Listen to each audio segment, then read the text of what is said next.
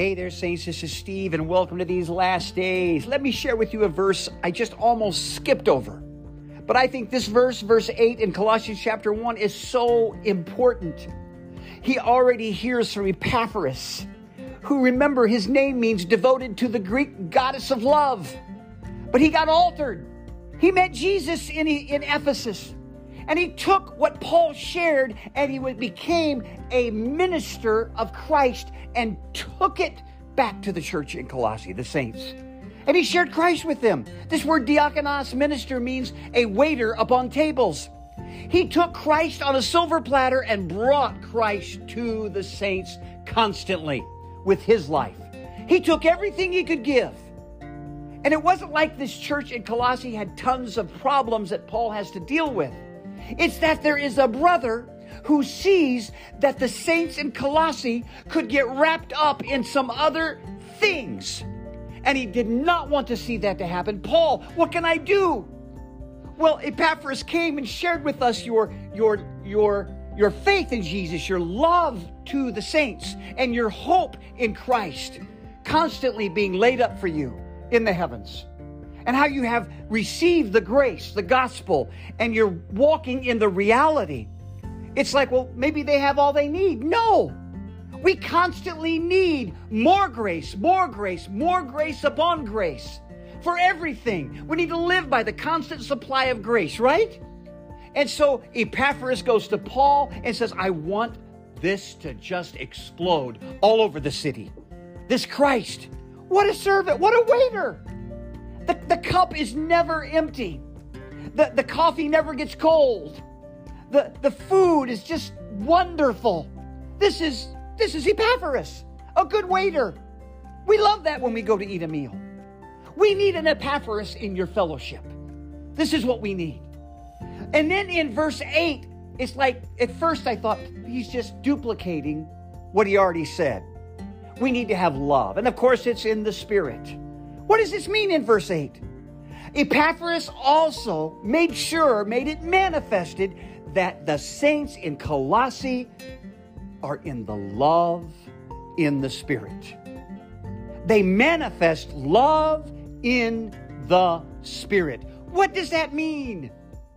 Well, first of all, you need to know that there is no place, no place on the earth where you can find God's love, real love, true love, but in the Spirit. That's it. And the Spirit is in the church. The saints ought to be just, just flowing and gushing this love. Epaphras heard at Ephesus how they were to have knowledge surpassing love, how this love was in Christ, and that the church needed to know the depth, the length, the breadth, and the height of this love. And this needed to flow over into their fellowship. That's what he heard, and that's what he went back to serve this love. And this love is in the Spirit.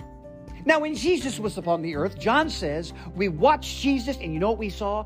We saw one who was always nuzzling into the bosom of the Father. I've been watching The Chosen.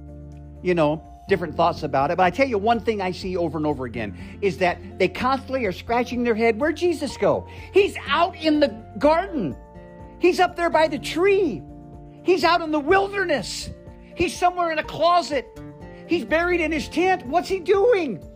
He's spending time with the Father. And what's he saying?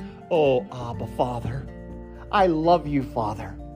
As a man, he spent constant time with the Father and loved him. That's what they saw.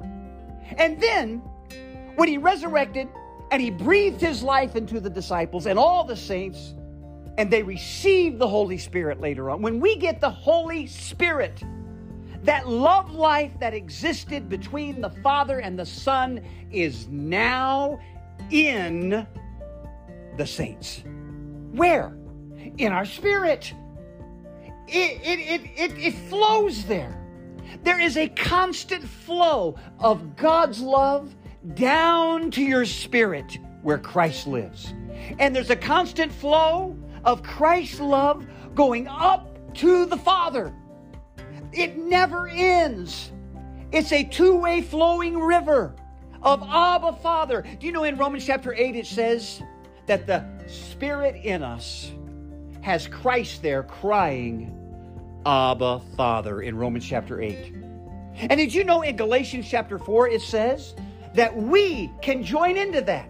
We need to get alone in our garden, in our closet, in our wilderness, in our shed, wherever it is. Drop to our knees, open our mouth, and guess what we need to say? Abba, Father. I don't care what you did yesterday, how you failed, what shame, what guilt, what sin, what successes you think you had. Every single moment, every single day, early as we can, we need to get alone with our God and we need to cry out of our spirit, Oh, I love you, God. Abba, Father, I love you, Jesus. And you know, when you get in that realm of singing, of praising, of of just uttering, opening up your hymn, opening up the Bible, and you just read and fellowship and love, love, love God. Love is there. Oil is all over the world, gold's all over the world, precious stones are all over the world, these precious things. But there is only one place you're going to find love, true love. That's in the Spirit. Paul, Paul, they, they are, they're going to Jesus daily, believing that He is in them, and they are loving the Father.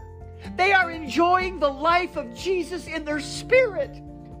They're, they're just there, and that is transforming them. But I see these things creeping in that want to steal that treasure.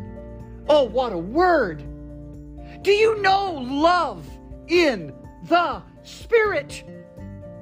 Do you know this love like? You can't find it anywhere else in good works or being a good person or working at the food bank, being a servant of love. Go to your spirit, find this love, then let it flow out, brothers and sisters. Praise the Lord for this little verse love in the Spirit. It is there every day for you to enjoy. Amen.